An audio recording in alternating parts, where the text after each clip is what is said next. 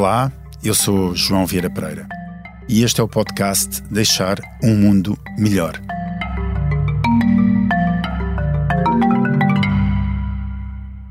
Ao longo de 49 semanas, Francisco Pinto Balsemão entrevistou 49 personalidades.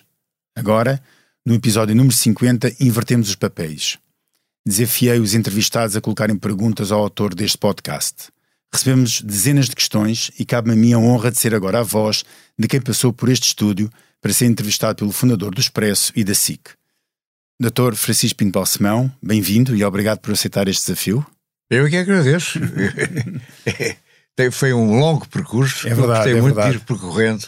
E eu, como ouvinte, gostei muito de ouvir as suas entrevistas. E depois de 49 entrevistas, como se sente agora desse lado? Sinto-me bem, até me apetecia fazer mais, mas isto tem que ter um limite. São 50 anos do Expresso, são 50 podcasts. Felizmente têm tido uma extraordinariamente alta audiência É verdade? e, portanto, estou satisfeito. E só. Esse êxito deve-se aos entrevistados, com certeza que não se deve a mim, mas estou muito contente e à equipa técnica que tornou este projeto possível, viável, consolidável, pronto a tempo, etc. E o desafio que nós fizemos eh, às personalidades que entrevistou foi de nos enviarem as perguntas. Eu tenho as perguntas comigo e numa ordem mais ou menos possível, porque as perguntas foram muito diferentes. eh, Eu vou começar, talvez, por abordar questões mais políticas. A primeira pergunta: o que mais o marcou quando tem de comparar contribuir para o processo de formação e consolidação da democracia portuguesa ou criar e desenvolver este grande grupo de mídia? Eu diria que são opções diferentes, não é? Separáveis, mas têm pontos em comum. Eu envolvi-me e apaixonei-me pelo jornalismo através, talvez, de uma vocação profissional. Uma vocação profissional que eh, desenvolvi desde os tempos em que, já muito remotos, em que trabalhei na redação do Diário Popular, um jornal que infelizmente já desapareceu. A criação do Expresso e de outros títulos, criação da SIC, da SIC Notícia, dos canais eh, do cabo, dos sites, mais recentemente da Opto, correspondem a essa vocação profissional. Como há quem escolha a medicina, como há quem escolha a arquitetura ou a engenharia, eu escolhi o jornalismo. Ainda hoje, aliás, me considero jornalista e, não sei se sabe, tenho carteira profissional, tenho Sei- muito sei orgulho muito em tê-la e tenho o número 18 Muito bem. para poder concretizar os meus projetos na área do jornalismo. Tornei-me também empresário, agreguei capitais, sócios, aliados, portugueses e estrangeiros, e para isso e por isso criei empresas. O meu interesse pela política, que é outra opção que me é colocada, eh, cresceu em paralelo com a aprendizagem do jornalismo. O Diário Popular, mais uma vez, os cortes diários inaceitáveis da censura, as conversas na redação com jornalistas e colaboradores que haviam sido presos, que haviam sido torturados pela PIDE, uma, uma ida minha à PIDE, que comparado com isso não foi nada, mas mesmo assim tive lá 12 horas, por causa de um artigo que tinha sido publicado no jornal eh, sob minha responsabilidade, e também um crescimento crescente do funcionamento da democracia, tudo isso, e incutiu em mim, iniciou em mim a convicção de que era necessário lutar pela liberdade e pela democracia. Quando Marcelo Caetano sucedeu a Salazar, eu acreditei que seria possível uma reforma profunda sem necessidade de uma revolução. Uma reforma sem necessidade de uma revolução. Por isso e para isso, aceitei ser candidato a deputado à então Assembleia Nacional, assim que se chamava o Parlamento. Enganei-me, e como eu, aliás, se enganaram outros companheiros meus, Sá Carneiro, Magalhães Mota, Miller Guerra, Mota Amaral e alguns mais. A partir daí, eh, entrei na política em part-time e mais tarde, quando a AD ganha as eleições, Francisco Sá Carneiro convida-me para ser o ministro adjunto. Aí passo à política full-time. Com a tragédia de Camarates, em 4 de dezembro de 1980, sou designado primeiro-ministro, eh, logo em janeiro de 1981, e mais tarde saio por minha vontade, depois de ganhar umas eleições autárquicas que foram um teste nacional a mim eh, e que tiveram lugar em julho eh, em 83. Nessa altura voltei à empresa, voltei ao Expresso e, e daí em diante fomos crescendo e fomos criando. Claro que o tempo em que estive full time na política marcou muito, me obrigou a ver a vida, Portugal e o mundo e as pessoas, incluindo os traidores, de outra maneira, mas eu diria que o meu rumo, o meu percurso passa acima de tudo pelo jornalismo. Muito bem. Mas houve uma altura da sua carreira em que foi simultaneamente primeiro-ministro, como já referiu, e também fundador e dono do Expresso. Um, e que, naturalmente, na sua atividade, se dedicava a escrutinar as atividades do próprio governo que liderava. Como é que foi viver esta dupla qualidade? Não foi fácil, porque eu sempre tinha defendido a liberdade de, dos média perante o poder económico, que eu era, no caso do Expresso, e o poder político que eu era, porque estava no governo, e eh, tinha como político e tentor de poder político de ser coerente com esta defesa. E ainda por cima do outro lado tinha os seus camaradas jornalistas, não é? Sim, e o Expresso também quis tentar mostrar que podia matar o pai, acho eu. Eh, no entanto, eh, é interessante ver, tenho aqui, fui buscar aqui uma citação do Augusto Carvalho, que foi diretor do jornal e que foi o primeiro chefe de redação, infelizmente já morreu, um grande jornalista, que diz que reconheço que, mesmo quando primeiro-ministro, Balsemão nunca impôs a sua vontade, apesar de visado constantemente nas páginas do Expresso. Tivemos discussões várias, mas nunca o primeiro-ministro impôs diretivas ao jornalista enquanto jornalista.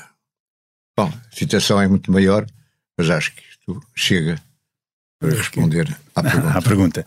Os governos uh, onde participou e que presidiu tiveram várias conquistas importantes. Uma delas foi, de certeza, conseguir os apoios necessários para concretizar a revisão constitucional de 82. Considera este o maior feito ou, ou dos, dos, seus governos ou houve outro, outros feitos maiores? Eu julgo que a revisão constitucional de 82 simboliza uma luta que não foi nada fácil porque até aí a Constituição, como sabe, previa o Conselho da Revolução como órgão de soberania e por aí fora. Não tínhamos uma Constituição democrática, sentido real e, e profundo da palavra. Eh, era uma Constituição herdada de uma revolução eh, e eh, passámos a ter uma Constituição de nível europeu ou de comparável com outras constituições europeias e isso, para além de nos aproximar de uma democracia que não estávamos a viver em pleno, também teve outra virtude, foi permitir-nos avançar na negociação para a adesão de Portugal ao então mercado comum, que nunca teria sido possível eh, com a Constituição que existia. Uhum. Acho que isso foi muito importante e para mim foi muito importante também ganhar as eleições eh, eh, autárquicas do fim do ano de 80 e 80, e 80 eh, porque foi de certa maneira uma legitimação daquilo que eu tinha feito. As eleições, embora autárquicas, tiveram uma interpretação, um âmbito, uma cobertura nacional, e como eu me queria ir embora, isso permitiu-me sair descansado e confortável comigo próprio, que também é muito importante na vida. Foi uh, também um dos fundadores do PPD-PSD, eh, sendo hoje o filiado número um. Considera que este partido é aquele com que sonhou em maio de 1974? É evidente que os tempos em Portugal, na Península Ibérica, na Europa, no mundo, os tempos são outros, são muito diferentes e por isso não é comparável eu continuo, no entanto, a acreditar na importância do PST, que se tem confirmado em sucessivas eleições e com variados líderes. Portanto, é um partido que tem uma razão de ser, que têm um lugar no leque partidário nas opções ideológicas eh, dos cidadãos portugueses eh, e que, de certo modo, corresponde ao essencial dos princípios programáticos que os três fundadores definiram logo em 74 e que depois foram posteriormente desenvolvidos e adaptados. Muito bem. Outra, outra pergunta que recebemos, aliás, esta pergunta que não vou fazer a seguir foi enviada por vários dos seus entrevistados. Teve, já falámos, um papel relevante no combate à ditadura, uh, foi o pai de um dos partidos fundadores da democracia, foi primeiro-ministro, é uma referência incontornável na comunicação social portuguesa. Porquê que nunca se candidatou ao cargo de Presidente da República? Uh, houve uma altura em que pessoas ligadas ao meu partido, mas não só, também a outros partidos. Eu lembro, por exemplo, de um almoço completamente privado tive com António Guterres nessa altura. Eh, me vieram sondar eh, para, que, para me perguntarem e para me dizerem que se eu me candidatasse poderia ter apoios, etc. Eh, foi uma tentação, mas eu percebi que era uma tentação que já não queria mais que me iria meter outra vez num, numa vida que não era a minha, que estava muito bem como estava, e, no meu regresso às minhas atividades ao jornalismo, à, à empresa e ao desenvolvimento das novas formas de comunicação, e por isso resisti a essa tentação. Isso nunca avançou, portanto não tenho a mínima ideia sobre se teria tido algum tipo de êxito. Acho que nem houve sequer sondagens, portanto não lhe posso responder sobre eventual êxito dessa, dessa hipótese, mas ficou por aí. Ficou por aí. Portanto, não vale a pena sequer lhe perguntar se gostava de ter sido ou não, porque obviamente foi algo que não equacionou além, de, além desses meros. Uh... Tudo ponderado, eu diria hoje que não gosto bem de colecionar galerias de troféus, que isso poderia ser visto ou poderia ser considerado como mais um troféu, é algo que as pessoas entenderiam que era importante, e eu também, mas não, não, não tenho pena. Enfrentou várias crises ao longo da sua vida política e jornalística também, incluindo a morte do primeiro-ministro Sá Carneiro, já aqui foi também referido, e a responsabilidade que teve de ocupar o lugar dele. Foi este o maior desafio da sua vida? Aquele momento em que teve de assumir a liderança de um governo após a morte de Sá Carneiro?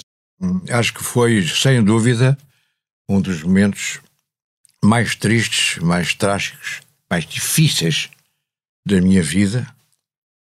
Uh, tive de o enfrentar e acho que fiz tudo o que podia para saber enfrentá-lo e para homenagear a memória de Francisco Sacaneiro e dos que com ele morreram, mas eh, também tive de enfrentar, voltando à pergunta, outros desafios difíceis, a começar pelas traições dentro da própria Aliança Democrática, dos nossos aliados e dentro do meu partido, eh, e isso é algo que eu não, não, não, não me esqueço nem esquecerei. De qualquer maneira, consegui ver aprovada a revisão constitucional em 82, ganhar as autárquicas nesse mesmo ano, e foram também esses desafios muito grandes que, em minha opinião, foram vencidos pela positiva.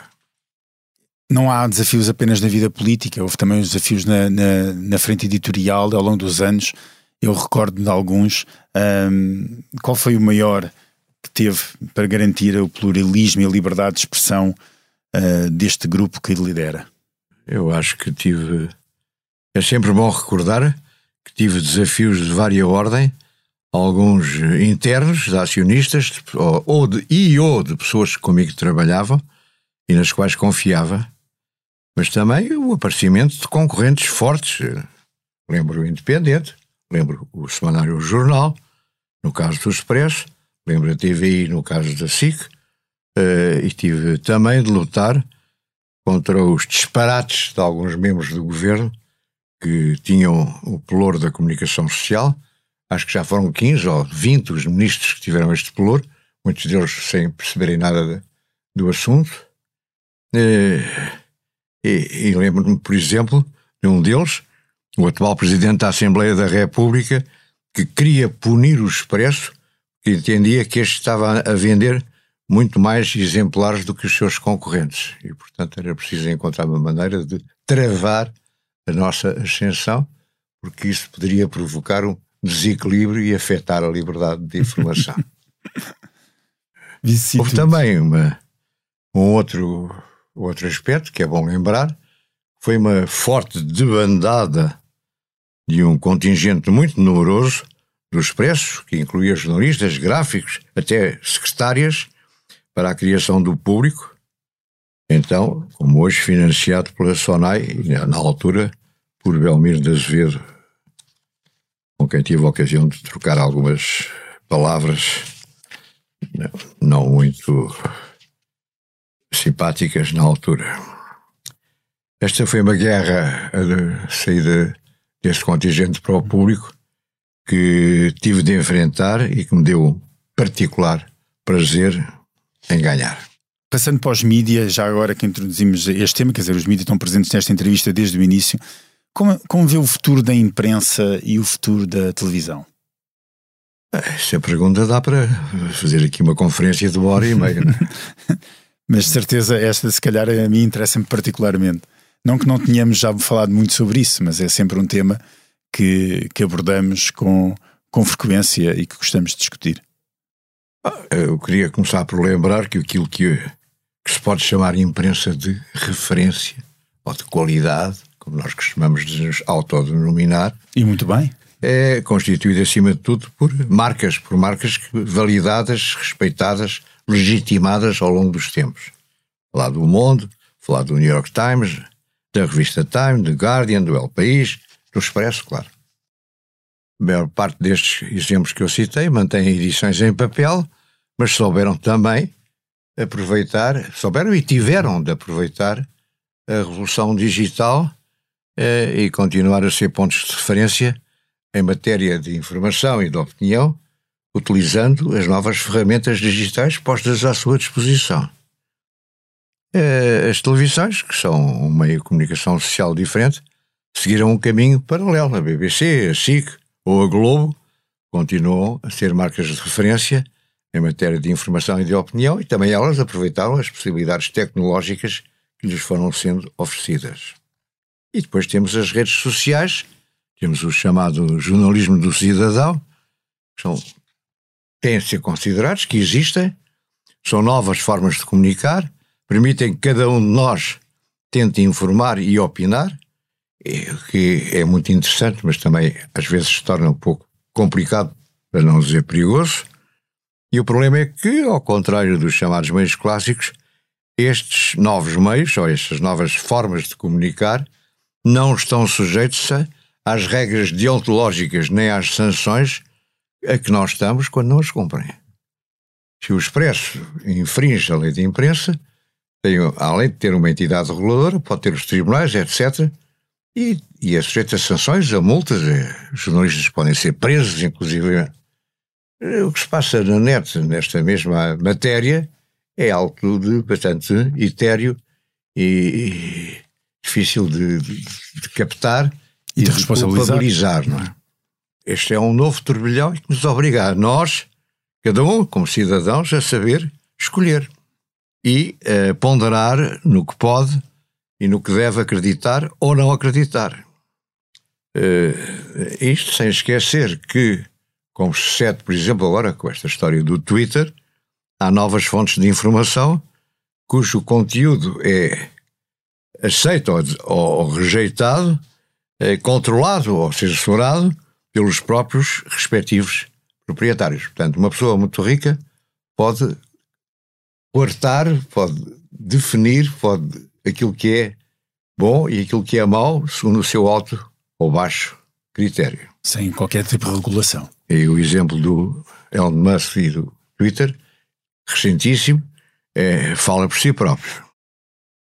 É, é tudo isto. Há que, que considerar o papel e a crescente presença de um outro fenómeno que é a inteligência artificial, que vai tomar um papel em minha opinião, cada vez mais importante nas, eh, nos nosso futuro, na nossa vida e no nosso futuro. Um exemplo interessante é um robô que eh, já é citado no livro do, do Kissinger e do Eric Schmidt, que foi o primeiro CEO do, do Google, sobre eh, as, a inteligência artificial, precisamente, e que, eh, devidamente alimentado, entre aspas, vai tendo opiniões próprias. E é interessante referir que o meu livro de memórias, eh, mediante um acordo que fiz com o Instituto Superior Técnico, através do professor Arlindo Oliveira e com a Porta Editora, que é a minha editora, eh, está a alimentar um robô português que já vi alguns exemplos da sua produção, ainda não está pronto, mas eh, este robô vai começar a falar, se pode dizer assim, a responder com base naquilo que lhe foi metido, incorporado, eh, através do meu livro de memórias e depois, com certeza, terá outras fontes de alimentação. Claro. Isso já está a acontecer. Não está pronto ainda, mas eu já vi respostas, como vi respostas da, do fundador desta dinastia de robôs em inglês, que são realmente apaixonantes e apavorantes, porque eu pergunto-lhe em relação ao homem-mulher, Deus, etc. Não, não penso que é só pedir sim, dados sim. e números, uhum. não. São opiniões, praticamente. Isto está a acontecer, não é? Uh, se me permite, se me permite e só o problema aqui é que os robôs se autonomizem e que tenham vida própria e que o homem se torne cada vez mais por dia e obedeça. Uh, se me permite, uh, eu ainda há pouco tempo na redação do Expresso, uh, por curiosidade, estivemos a experimentar um software que existe disponível na internet, onde nós podemos pôr, por exemplo, e pusemos, quando elegemos agora as figuras do ano, e Zelensky foi eleito pela redação do Expresso como a figura internacional do ano, nós punhamos dentro desse software as seguintes palavras Zelensky, figura internacional do ano, expresso, e depois punhamos, punha, escrevíamos ao estilo, queríamos um texto ao estilo da Anne Applebaum, o próprio software fazia-nos um texto sobre a eleição da figura do ano pelo Expresso como uh, uh, este ano, e escrevia-nos um texto em português, ou, ou, em inglês, e depois facilmente traduzível, sobre ao estilo de, como se fosse a Ana Applebaum a escrever, para nós podermos usar. Portanto, isto já existe hoje em dia. Pois. É, e é absolutamente. Eu, eu, assim, é impressionante, mas é um bocado apavorante. Eu acho que é assustador, bastante assustador.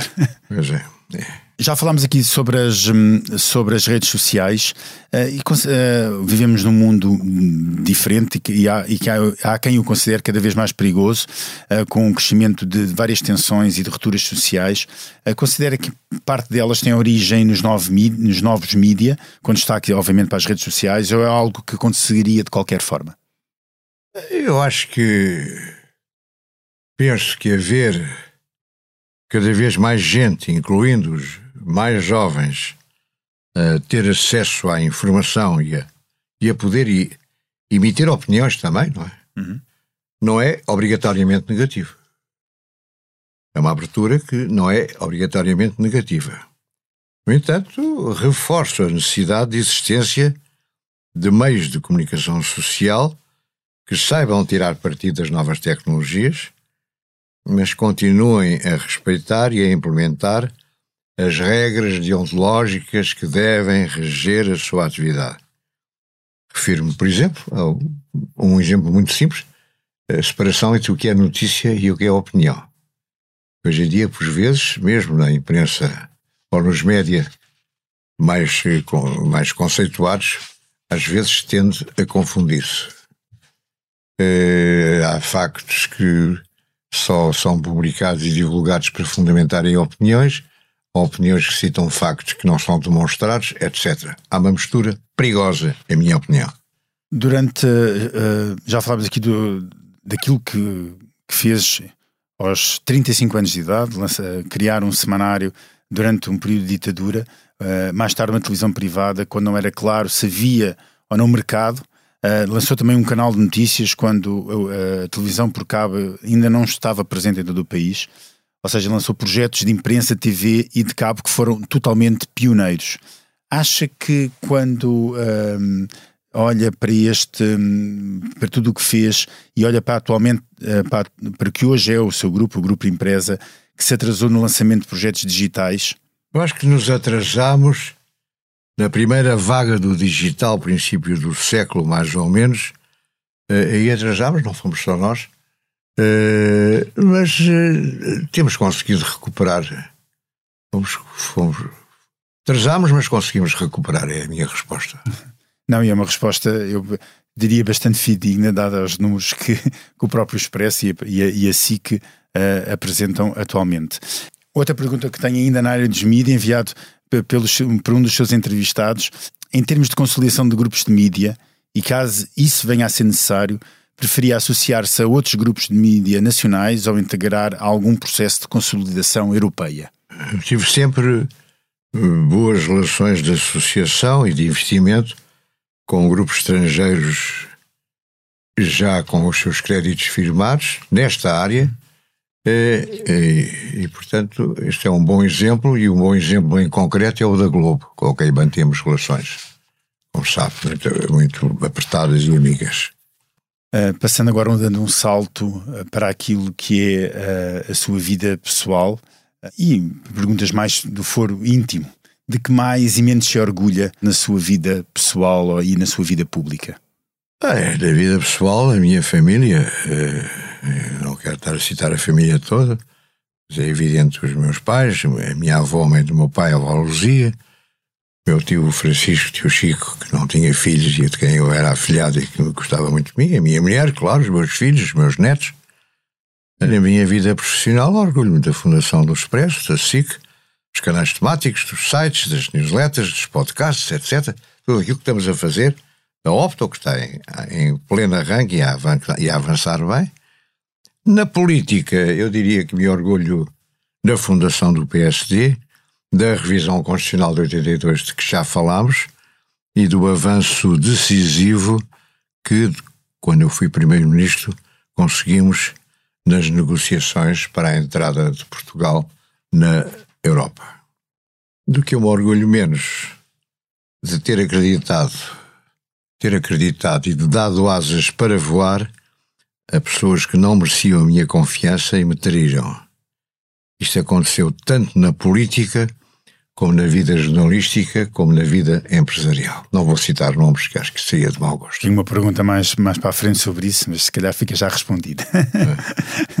É. uh, desempenhou uh, vários cargos no espaço público e privado e, portanto, lidera equipas há, há muito tempo. Quais são as qualidades ou valores que um líder deve assumir e promover uh, para conduzir com sucesso uma organização, um governo, uma equipa, uma empresa? Dava também para um, para, para mais um, largo, manual. Para um largo artigo, pelo menos. Mas tentando resumir, eu diria que é preciso, primeiro, sabermos selecionar projetos e depois, a partir do momento em que selecionamos, acreditar que esses projetos vêm para a frente. Não podem ficar na gaveta. Têm de ser impulsionados, têm de ser acompanhados. E, portanto, é preciso empenhar-se neles contra ventos e marés. Perseverança. E, é, e conseguir levá-los a bom porto, uh, conseguir levá-los ao seu destino até ao fim. Não deixar as coisas a meio. Não meter na gaveta porque este está atrasado, que este não respondeu. Não se pode. Tem, tem, tem, tem estar sempre a fazer pressão. Depois, uh, acho que é importantíssimo saber escolher e controlar as, os membros das equipas, os membros das equipas, é, e não ser contemporizador, como eu por vezes fui, com quem não cumpre, ou pior, com quem se revela traidor. O mesmo aconteceu na vida, não estou a dizer que sou perfeito de maneira nenhuma, mas as pessoas são sempre também fundamentais. E mais vale uma pessoa dedicada e entregue e aberta nas suas críticas do que uma pessoa genial depois pelas costas dá facadas. O que significa para si o sucesso? É ter êxito, mas é também vê-lo reconhecido em vários empreendimentos. E alguns desses empreendimentos são coisas muito pequenas. Eu, por exemplo, toco piano pessimamente, de ouvido, mas fico muito contente quando, e para mim é um sucesso, tirar uma música que eu quero tirar e ir para o piano e conseguir tirá-la. E, portanto, há sucessos deste género, não é, não é só. E se calhar isso os que nos dão é às vezes só mais prazer. jornais, televisões, projetos, política, não. Coisas pequeninas que às vezes a mim me dão muito gozo. E este exemplo do piano para mim é importante. E é feliz a tocar piano. O que é para si a felicidade? Acho que para já não é um estado permanente. Não é? Há momentos, há momentos por vezes prolongados, mas há momentos de felicidade. No amor, na contemplação de uma obra de arte, na audição de um concerto, na contemplação de uma paisagem. No meu caso, o mar, navegar, contemplar, nadar. Eh, o mar deu-me muitos momentos de felicidade. E o que mudaria? Se pudesse voltar atrás, fazer um. meter-se numa máquina de tempo e voltar atrás, mudava alguma coisa? Eu acho que algumas coisas, mas não muitas, não, não queria entrar em pormenores. Já falámos atrás de algumas delas e, quer dizer, se eu fosse omnipotente, mudaria muita coisa no, no, no planeta Terra. Mas isso. Mas não era Não isso que vale a a falar, não era era isso que estamos a falar. eh, pessoal. E já respondeu também a essa pergunta, mas para efeitos de, de registro, vou, vou ter de fazer, até porque foi uma das perguntas enviadas pelos seus entrevistados. Existem pessoas a quem nunca perdoará, dadas as traições que lhe fizeram? Existem, eh, mas acho que não merecem que as nomeie. Muito bem, boa resposta. O que é que ainda tem vontade de aprender? Muita coisa. E, sobretudo, do que respeita à revolução digital. Eu tenho procurado ler muito. Não sou um grande perito em, em computadores e em, em manusear eh, programas de informáticos, etc. Mas também gostava de aprender bastante em áreas eh, da ciência. Áreas da ciência nomeadamente a zoologia, gosto muito de bichos, gosto muito da vida animal, de acompanhar, gostava de saber mais, de ler mais. E depois também gostava de ler mais poesia, de ler romances que nunca li, mas isso não. Parece que a palavra que, que pôs na pergunta foi aprender. não é? Aprender, aprender. Mas Pois. também é aprender, de certa forma. Zoologia, astrologia, eh, acho que física quântica, que eu Portanto, mas percebo eh, pouco. mas- estou a detectar tudo muito relacionado com a ciência, sempre. Sim, eh, a zoologia é compreender o universo. não é? Física quântica é muito mais do que isso. E, e na revolução digital em, em geral são, são armas que nós temos de saber de usar para, para atingir os outros objetivos. Quais são as qualidades que mais admira e os defeitos que mais detesta? As qualidades, eu diria que é a franqueza, a coragem e, claro, a, inteligência e a sapiência, que não são a mesma coisa. Quanto a defeitos, a mentira e, pior do que a mentira, a hipocrisia e a traição. Traição é uma palavra que já hoje, hoje já, já referiu várias vezes aqui. É, é algo com angu- Todos nós temos sido vítimas de traições, seja do que for, mas algumas doem mais e ficam para o resto da vida. E que papel é que atribui à sua família e atribui à sua família na sua realização pessoal e profissional? Acho que tem um papel primordial. Gosto muito deles todos, preciso deles todos. Acho que criamos um ambiente só nosso, temos um vocabulário que só nós entendemos e que, e que achamos, achamos muita graça uns aos outros, que é bom. E gosta de trabalhar com os seus filhos? Esta Você pergunta é sabe que nós, uma das, coisas, uma das coisas que nós fazemos é falar a língua dos pés. Sabe o que é a língua Eu dos pés? sei, sei perfeitamente. Já para falar para para limpinho o pua para dos pés pés? Uma vez foi uma, uma entrevista, acho que foi na, na Rádio Observador ou na Rádio Comercial, com o meu filho Francisco Pedro, e no meio da entrevista começámos a falar línguas de pés, a cara do entrevistador. Rimos-nos bastante. Eu pelo fapá lupu um po cupu. Muito bem. É, mas isto quer dizer, o saber rir, o, o ter private jokes eh, com amigos, com, com, com a família, o pôr nomes às pessoas que não são ofensivos, mas pequenas alcunhas divertidas, acho que tudo isso é importante.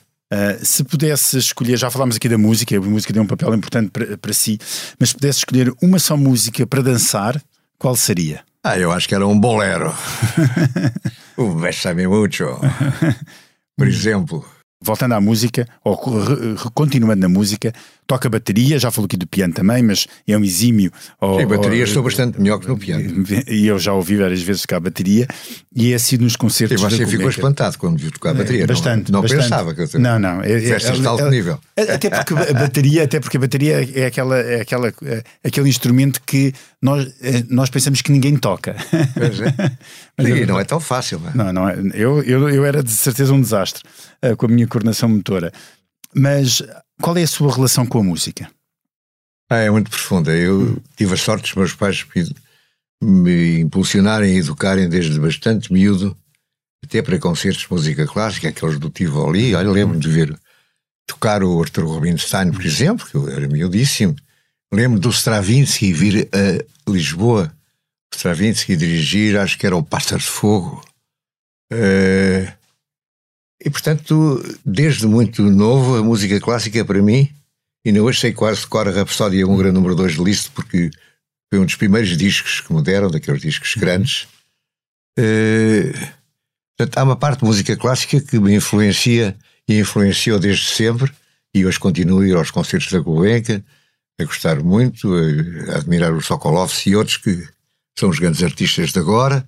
E continua a exigir ao expresso que acompanho a, e é a numa, uma guerra que perco sempre, que o expresso liga muito pouco a esses concertos, mas enfim, só prova que não tem qualquer influência no jornal e que devia ter alguma. Uh, agora, uh, bem, também o, o jazz é, é, outra, é, outra, é outra área, que são completamente compatíveis, não é? Eu lembro que o Gulda, que era um grande pianista, deu o concerto no Tivoli e depois de tocar, atravessou a avenida, foi para o, para o Hot Club, que era aí na Praça da Alegria. Exato. Tivemos a ouvi-lo tocar jazz até às tantas. Portanto, o Hot Club também foi uma, uma iniciação importante para mim. O Zé Luís Tinoco, que agora vai ser homenageado, grande músico, pianista, grande arquiteto, poeta, um homem muito completo. É um deles, o Binal Moreira, eh, essas, o Fernando Rueda, que era um profissional também, Luís Sangaro, hum. é, é, todo um conjunto de, de, pessoas mais velhas do que eu na altura, mas que tinham paciência para ensinar. E, portanto, fui-me adaptando. Depois, olha, também de vez em quando tínhamos umas, os contratos, tocávamos em sítios. Naquela altura. Lembras assim de algum mais que, que o marcou, nos sítios onde, onde tocou? É, Lembro-me da, Costa Brava que fazíamos o intervalo da banda principal.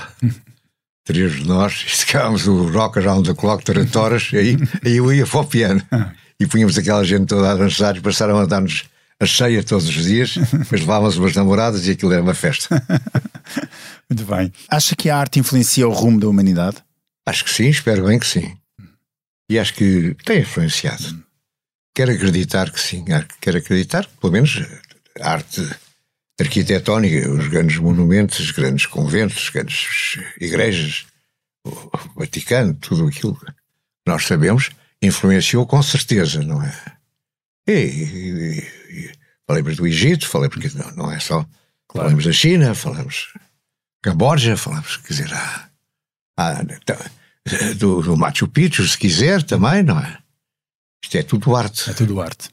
Agora, eh, a arte tem evoluído e tem evoluído, talvez tentando sempre apanhar, captar eh, a realidade do momento ou antecipar-se mesmo. Picasso quanto a mim antecipou-se, por exemplo. Uh, o Dali também, de certa maneira. Mas já no tempo do Leonardo, já no tempo de Miguel Ângelo, uh, a arte contribuía para, para nos atrair, para, para, tornar a vida mais agradável. A beleza é uma coisa muito, muito importante. Alguma vez, diante de alguma obra de arte, alguma beleza natural das que já referiu, ou da construção humana, se sentiu verdadeiramente mais impactado? Ah, na primeira vez que eu vi a Pietà no Vaticano, impactado. A primeira vez que eu, que eu vi o, o Machu Picchu, se quiser, impactado. Pois há belezas naturais, não é? A selva amazónica para mim é uma obra de arte. Também é impactante, não é? A última ceia é impactante. Ah, e depois muitas vezes vai-se uma exposição de um artista menos conhecido e há qualquer coisa que nos agrada, que nos invade. Eu tenho obras da Vieira da Silva, por exemplo, que eu venero. Eh, e pronto, não, não, é uma grande artista, mas não é de, super, super, super, não é? Infelizmente não é tão conhecida como merecia ser.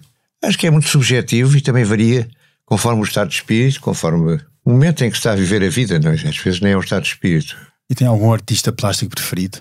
Acho que já citei alguns, não sei se tenho mais algum. Acho que o, Leonardo foi talvez o mais completo de todos. Até porque também tinha o lado científico e o lado de antevisão. Mas há outros, não obrigatoriamente artistas, pintores ou escultores. Mas não podemos esquecer o papel fundamental de pessoas como Arquimedes, como Platão e muito mais recentemente como Einstein. São personalidades, são pessoas que eu admiro muito e do lado português não podemos nunca, eu pelo menos não esqueço, eh, seja o Camões, seja o Essa, seja o Fernando Pessoa. Agora, o Leonardo tinha aquela componente científica, era um homem muito mais completo, tinha uma capacidade de antever o futuro. Até os meios de transporte, tudo mais alguma coisa. Até parece que foi combinado falar na questão da ciência, quero exatamente passar para esse tópico ao longo dos últimos anos tem demonstrado um grande interesse por novas tecnologias, nomeadamente pela inteligência artificial, que já falámos aqui, e até pelo multiverso. Uh, qual é o maior ou maiores impactos que acha que essas tecnologias vão ter na forma como vivemos e interagimos uns com os outros? De certa maneira já falámos um pouco hum. disso, não é? Eu acho que o problema é lembrar que há, há vários livros do Bradbury, por exemplo, mas não só, Triunfo dos Esportes os famosos triunfos dos porcos também tem a ver com isso, uh, que colocam os animais ou colocam os robôs a tomarem conta e a decidirem em nosso nome e em nossa representação, enquanto que os seres humanos vão para uma espécie de metaverso onde eternamente vão vivendo e vão tentando viver mais tempo e eternizar-se. Não sei se, essa, se isso é, vai ser assim robôs, animais, seja o que for, nenhuma dessas hipóteses me agrada minimamente. Mas que, e não estou a dizer que estes autores de ficção científica tenham razão, mas o facto de ser uma, uma tendência recorrente em muitos bons autores de ficção científica inquieta-me. Este podcast chama-se Deixar uh, o Mundo Melhor e quando olha para Portugal, onde gostaria de ver os seus filhos, os seus netos uh, felizes e prósperos, Uh, assim como é que gostaria de, de, de, olhar para o país e como é que eu gostaria de o ver uh, no futuro?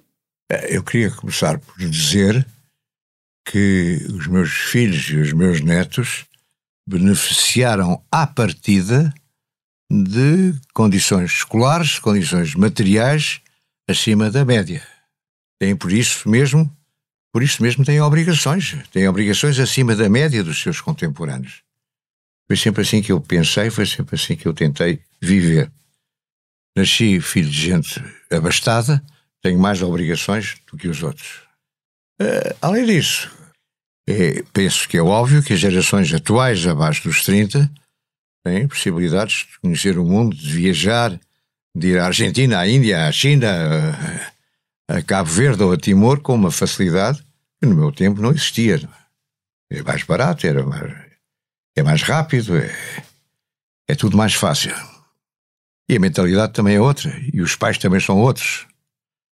Eh, eu gostaria que os meus filhos e netos eh, soubessem aproveitar essas possibilidades e fossem, fossem capazes de, de as utilizar e sentirem-se na obrigação de as utilizar para fazer avançar um Portugal um Portugal, que é o nosso país, que permanece lento, permanece sonolento. E é um Portugal que continua a circunscrever-se muito a Lisboa e ao Porto. Depois de um período em que o país convergiu com a média da União Europeia, há 20 anos que marcamos espaço. Por que e onde é que esta geração falhou e como podemos mudar essa situação? Eu acho que falhamos, paramos ou atrasámos-nos mesmo em áreas tão cruciais como a reforma do Poder Judicial, que, insisto, é fundamental, continua a ser adiada, ou a reforma da própria administração pública. Tudo é lento, tudo é sonolento, tudo tarda, a burocracia campeia em frente. Sendo assim, hum, É, acho que é por aí que se deve ir. Já falámos bastante aqui sobre a inteligência artificial, sobre zoologia, biologia, etc. Mas todas estas novas uh, ciências, uh, todo este alargar da compreensão da ciência e das novas tecnologias levam aqui a uma ruptura uh, radical de como a sociedade funciona e até o próprio conceito que é, que é o ser, ser um ser humano com livre arbítrio. Como integrar a reflexão da ética neste debate público? A ética, mas primeiro eu diria, talvez, que era bom acrescentar esta lista a sustentabilidade, o aquecimento global, a criação de novas formas não poluentes de energia, ainda agora mesmo a energia foi anunciada uma nova fusão de energia nuclear que me parece importantíssima, tanto quanto eu consigo entender o conceito e o que aquilo pode significar para todos nós. Da passagem da, descoberta da fusão em vez, em, da fusão nuclear em vez da ficção, se não me engano. Eu acho que uh, nunca, nunca como hoje, isso é bom, é positivo, estas e outras questões entraram na agenda do cidadão comum. Isso é importante e é positivo. Agora, são áreas onde os meios de comunicação social têm um papel a desempenhar e eu acho que alguns, como o Expresso, têm desempenhado já ao longo, já há bastante tempo, não é de agora. Uhum. A maneira de abordar nem sempre é talvez a mais eh, interessante, ou a que provoque maior interesse por parte do leitor, embora sejam matérias que têm de ser tratadas com, com muito cuidado para não estarmos a induzir os leitores em erro. E é preciso jornalistas também que estejam dentro deste tipo de assuntos, deste tipo de linguagem, não é? Há muito a fazer. Quando pensa na palavra Deus, que outra, outras palavras lhe surgem por associação? Uma palavra Deus, um Criador, palavra Criador, e surgem duas uh, interrogações. Uh, porquê e para quê? Para quê é talvez mais importante ainda. Respostas difíceis. Uh, que opinião tem do Papa Francisco? E como avalia o seu contributo? Tenho boa opinião. Tive ensejo de o conhecer muito rapidamente numa reunião no Vaticano com um número relativamente limitado de pessoas. Parece-me Papa cheio de boa vontade, mas que, como aconteceu com outros, realmente João Paulo II, não conheço suficientemente os mecanismos do Vaticano, mas parece-me que ele é travado pelos poderes conhecidos e desconhecidos existentes no Vaticano. Deixar o mundo melhor foi este desafio que fez aos seus uh, entrevistados se considerar internet, redes sociais, fake news, deturpação deliberada de notícias, etc., somar ainda a inteligência artificial, a que já falámos aqui bastante, como vê o futuro da comunicação social? Ou seja, como deixar o mundo melhor para a comunicação social? Eu acho que a comunicação social é que tem de tratar de si própria para deixar o mundo melhor e para se deixar a ela própria é, é, melhor. E acha que a comunicação não, social está não, a fazer não pode isso? ficar à espera e acha que ela está a fazer tem, isso? Tem instrumentos para isso, acho que tem de se preparar e tem de ter pessoas que saibam fazer as coisas. Não fiquem sentados à mesa pensar que é tudo igual ao anterior, porque não é igual ao anterior. É diferente e vai ser cada vez mais diferente. Das 50 entrevistas que fez, conseguiu retirar ideias ou factos que o tenham impressionado, surpreendido ou que tenham suscitado particular curiosidade? Ah, isso agora é, será muito injusto, porque precisava de ter aqui todas, para não me esquecer de nenhuma e surgiram. Aprendi.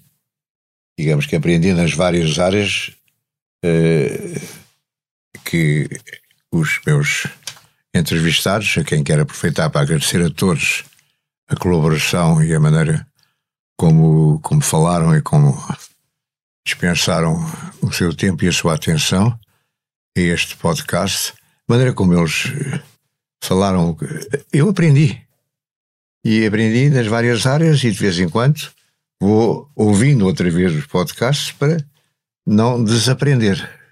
E acho que isso é a maior homenagem que eu posso prestar-lhes. Isso, isso contribui para deixar o mundo melhor. Em que consiste a sua opinião deixar o mundo melhor? Bem, temos de reconhecer, antes de mais, que o mundo não está muito melhor. Agora, hoje, no momento em que estamos a falar, há o perigo de uma guerra nuclear, penso que não será iminente, mas já esteve mais longe. Há falta de liberdade de expressão e de informação em mais de metade do mundo, não se esqueça disso.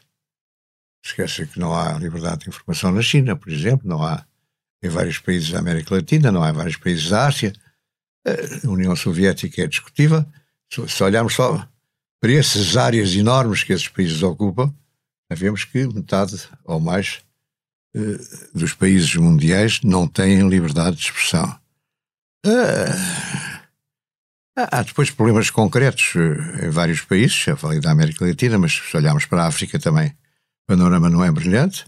Há o Myanmar, há os uigures na China, há muita coisa.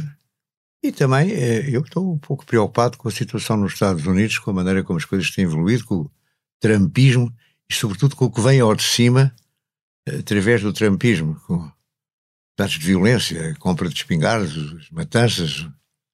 Uh, mesmo estas eleições para a Câmara dos Representantes, houve membros da Câmara dos Representantes eleitos que estavam, não digo a favor da Rússia, mas não estavam de certeza a favor da Ucrânia. Isto faz um pouco de confusão naquele país que é um país que deve ser e tem capacidade e dinheiro e poderes e tecnologia para ser o líder do mundo ocidental. Isso também é, parece preocupante. Depois toda a questão da poluição, de que já falámos, está-se a fazer um grande esforço. Há reuniões sucessivas, há tratados sucessivos. Veremos se têm efeitos concretos e práticos. E depois temos uma União Europeia com demasiados candidatos, cada vez há mais candidatos, sem acabar por definir o que é que é importante sem se caminhar para o federalismo, eu sou a favor do federalismo, já o disse mais de uma vez, já o escrevi, etc. Portanto, não estou aqui a dizer nada de novo. E eh, mantendo para muitas coisas a regra da unanimidade, que pode ser útil para Portugal neste momento, mas que não é útil para o avanço da Europa. Por isso, ou por isto tudo, não sei se o mundo estará realmente muito melhor. É vejo, vejo um pouco pessimista. É bom que contribuamos todos para que não seja assim. Mas não, não está um pouco pessimista? Não, não estou otimista. Acho que é difícil estar otimista. E eu sou otimista, devo dizer. Por, por natureza, por razão, por maneira de ser. Deixar o mundo melhor tem o patrocínio da Hyundai. Juntos avançamos para uma mobilidade mais sustentável. Porque o que move a Hyundai hoje é garantir um mundo melhor às gerações de amanhã. Hyundai. Mudamos o futuro. Quando foi e qual a razão da sua maior gargalhada mais recente? Eu acho que foi num destes últimos programas do Isto é gozar com quem trabalha do Ricardo Araújo Pereira. É fácil rir-se com ele. e para finalizar, a última pergunta das muitas dezenas enviadas pelos seus entrevistados: tem medo de morrer? Medo propriamente dito, não, porque é inevitável, a pessoa está preparada, não é? Agora, se me perguntar se me apetece morrer, não me apetece morrer. Acho que ainda tenho coisas para fazer e muito para fazer e para dar. Mas isso todos nós, que gostamos de nós próprios, pelo menos, eh, pensamos assim, não é? Ainda bem. Estávamos uma camada de pessimistas, estávamos todos aqui a chorar, agarrados uns aos outros. Mas que é evidente que estou plenamente consciente de que o meu comboio está a chegar à estação e, portanto, estou preparado para isso. Dr. Francisco Pinto Balsemão, muito obrigado uh, por estas suas respostas às perguntas dos seus 49 entrevistados. É uma ótima forma de acabar este podcast e esta série de 50 entrevistas feitas e dirigidas uh, por Francisco Pinto Balsemão. E com esta quinquagésima conversa, Chegamos ao fim do podcast Deixar o Mundo Melhor. Durante 49 semanas entrevistei diversas personalidades portuguesas e não só, também de África, de Timor, mas sempre relacionadas com Portugal. O leitmotiv era como contribuíram, como contribuímos para deixar o mundo melhor. Julgo que as respostas trouxeram até mim e até a si, caro ouvinte, muitas pistas e ensinamentos. Despeço-me agora, deste podcast, que continuará disponível em todas as plataformas e aplicações digitais. Antes, no entanto, quero lembrar que a música original deste projeto foi uma criação e uma oferta de Luís Tinoco, a quem mais uma vez agradeço a colaboração. A edição do som esteve a cargo de João Luís Amorim e a do vídeo pertenceu a Carlos Paes. Na transcrição e apoio à edição, tive a ajuda de Joana Henriques e Manuela Goxa Soares. A capa deste podcast é de MarcoOgrieco e a produção ficou a cargo da Super Margarida Gil. Em quase todas as gravações tive a companhia e o apoio da muito competente Joana Beleza. Na realização de todo este projeto esteve desde o primeiro momento Mónica Balsemão. Obrigado, caro ouvinte, por ter estado sempre desse lado a ouvir o podcast, este podcast chamado Deixar o Mundo Melhor. O Expresso celebra agora 50 anos. Parabéns a si e a nós, caro ouvinte, caro leitor, caro internauta. Muito obrigado.